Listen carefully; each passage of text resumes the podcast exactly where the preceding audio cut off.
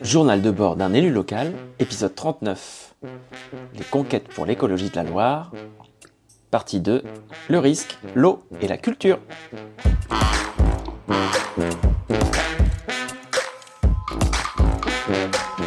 Bonjour Nico. Salut Gaël. Euh, on va continuer un petit peu ce bilan. Ouais. Euh, C'est pas vraiment un bilan. Euh, non, c'est ce une avancée. On Ouais. a un, un point d'état des lieux sur les avancées. Exactement, de, de- un petit peu de, de ce qui a pu se passer euh, depuis le début du podcast, Ouais. euh, parce que ça fait un an qu'on enregistre le podcast.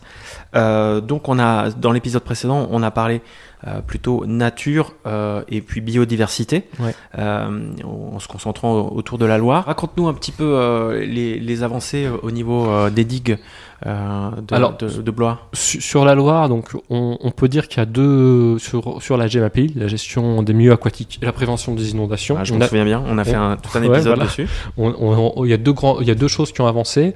Sur les digues de Loire qui nous sont rétrocédées par l'État, euh, sans que l'État nous donne euh, des moyens, fin- les moyens financiers et humains euh, qu'il y dédiait jusque-là, on a décidé de, de lancer une étude juridique.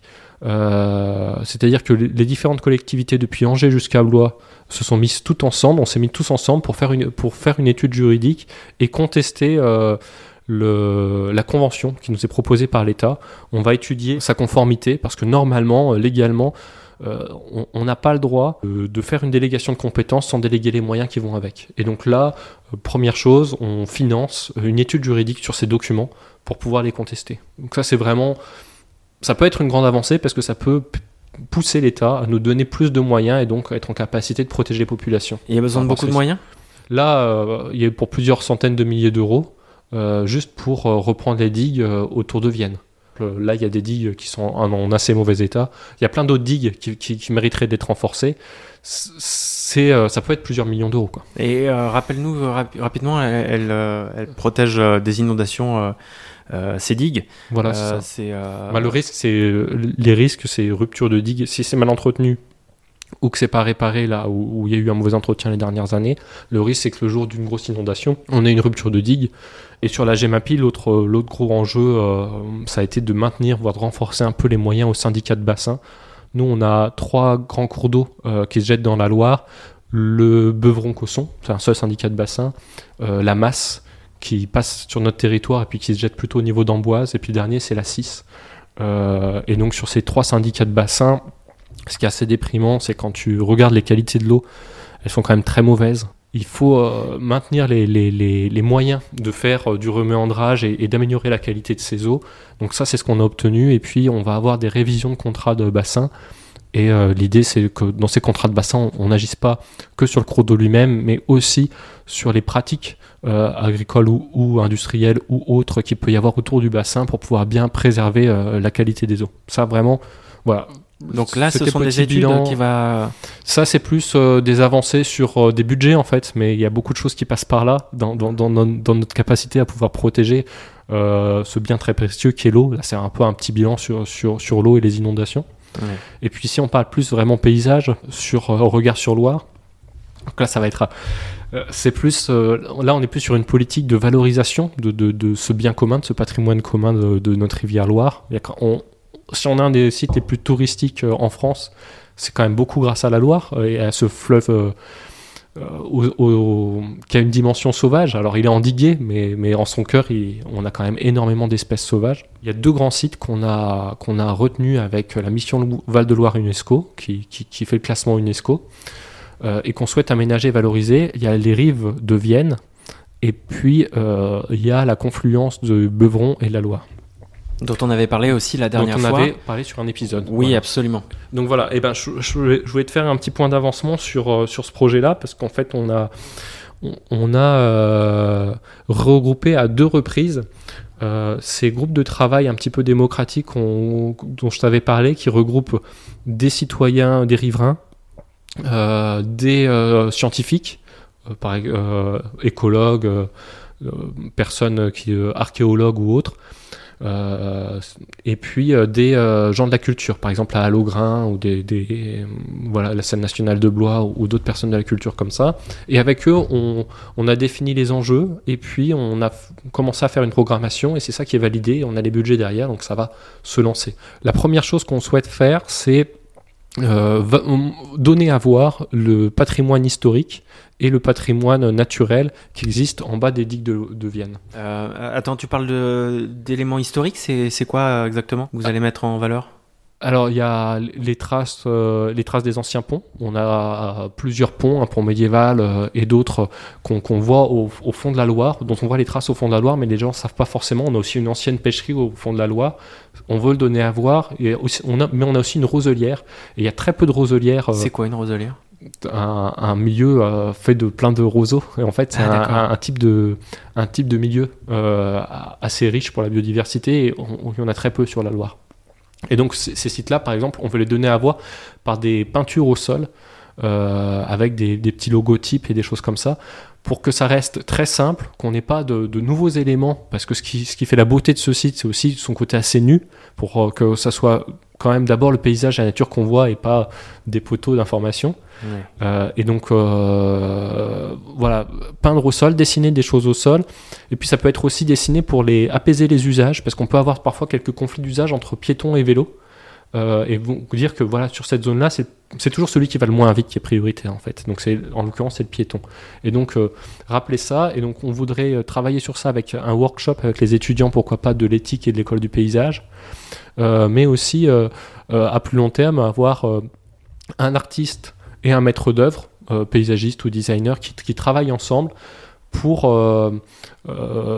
faire ces peintures et aussi mettre en place des mobiliers éphémères qui viendraient s'encastrer dans les, euh, dans les escaliers euh, de Blois-Vienne pour donner à voir les paysages. Parce qu'en Ah fait, oui. on s'est rendu compte par une étude euh, d'un d'un écologue justement que les gens à cet endroit-là marchent mais ne s'arrêtent pas alors qu'on est face au plus beau paysage, euh, au, au plus beau panorama sur Blois.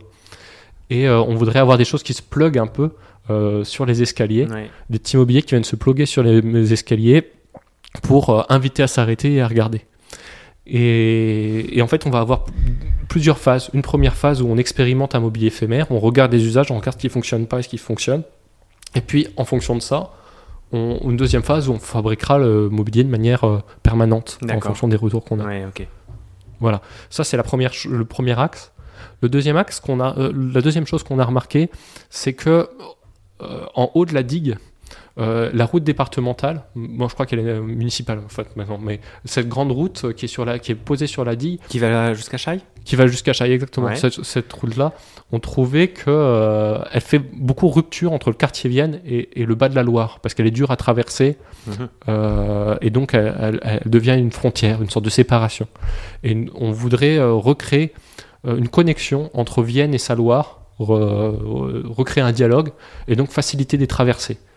Et, Et, donc, comment vous allez faire ça eh ben, on va faire ça en pourquoi pas, on pourrait. euh, donc on veut travailler sur les traversées pour avoir des sortes de passages piétons qui puissent être un peu artistiques ou autres avec des, des- des systèmes de ralentissement de la, de la- de la circulation pour faire le lien entre une dizaine, les dizaines d'escaliers euh, qui descendent sur la Loire et les arrivées des différentes ruelles de Vienne pour inviter à la traversée et inviter à descendre en bord de Loire. D'accord. C'est euh, la, la- la deuxième chose. euh, et puis la troisième chose, c'est les digues elles-mêmes qu'on- dont on voudrait parler. Parce qu'en fait, euh, Vienne, euh, c'est vraiment une île, c'est comme une île entourée de digues. Le jour où il y a une inondation, ça devient d'ailleurs une île.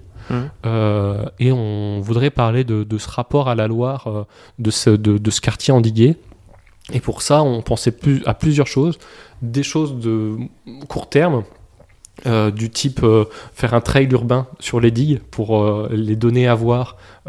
T'as dit un trail urbain? Un trail, un trail, un- une une, course? petite- une course. Ouais, d'accord. Organiser une course sur les digues pour donner, pour faire connaître ces digues et puis par des événements éphémères.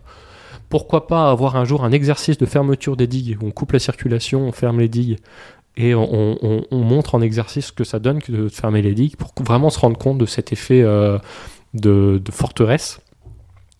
Et puis avoir aussi, pourquoi pas, des, des- des événements culturels. Euh, là, Logrin nous avait parlé justement, euh, on parlait des mobiliers face à la Loire, des bancs face à la Loire. Ouais.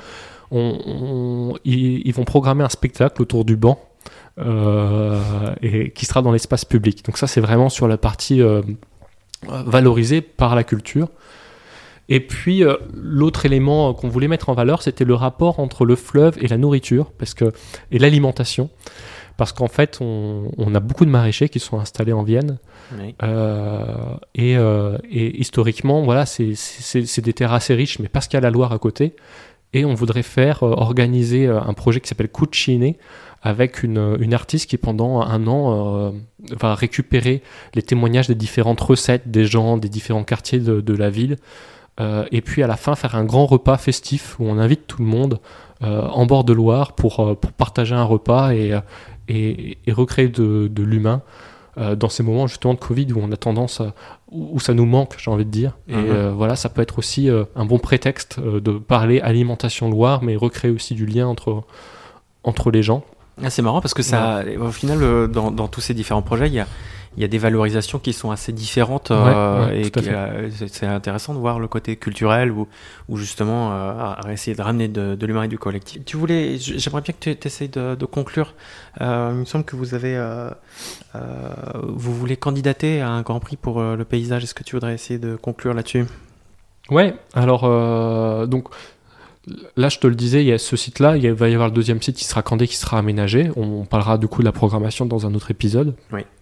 Euh, mais euh, ce qu'on voit, c'est que euh, le paysage, depuis plusieurs années, c'est quelque chose d'assez fort dans les politiques publiques de notre agglomération. Et c'est rare en fait. D'habitude, ça, c'est pas quelque chose qui est fortement porté politiquement. Et euh, ça, nous singularise aussi. Ça, singularise euh, nos politiques publiques. Et ce que j'aimerais euh, qu'on fasse et que j'ai proposé au président, c'est qu'on candidate au Grand Prix pour le paysage, qui est le Grand Prix national de, paysage, pour valoriser ce que c'est qu'un projet de paysage à une échelle d'une agglomération de 160 000 habitants, est-ce que ça peut donner Voilà, parce que l'éco-pâturage, les fenêtres sur Loire, les aménagements de grands sites, euh, les, rues plantées dans, les 40 bourgs de, l'agglomération, tout ça, c'est né d'un plan de paysage qui avait été euh, écrit et proposé par un paysagiste, euh, qui a fait un diagnostic et qui nous a inspiré. Et puis au fur et à mesure des années, tout est en train de se mettre en place et là, ça s'accélère. Et j'aimerais bien qu'on donne à voir tout ça, qu'on montre comment une politique publique, quand on la spatialise, ça devient du paysage et c'est aussi une manière de, répondre à des problématiques de biodiversité, d'énergie, de climat, d'agriculture euh, et autres.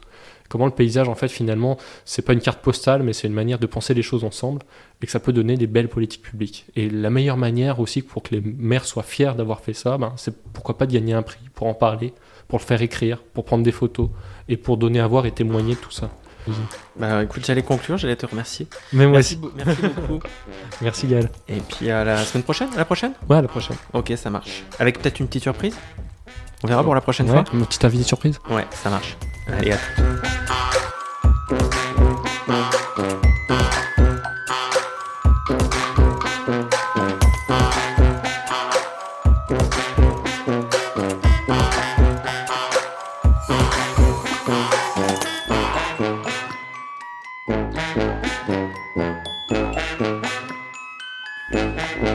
Je suis Nicolas et c'est mon premier mandat. Par ce podcast, je veux faire un journal qui témoigne de ma vie politique au fur et à mesure que je l'explore. Si l'idée de ce journal vous parle, si vous aussi vous croyez qu'il faut participer à construire la transparence et la confiance en la vie politique pour faire vivre la démocratie, n'hésitez pas à vous abonner, à mettre 5 étoiles et à le diffuser pour le faire connaître.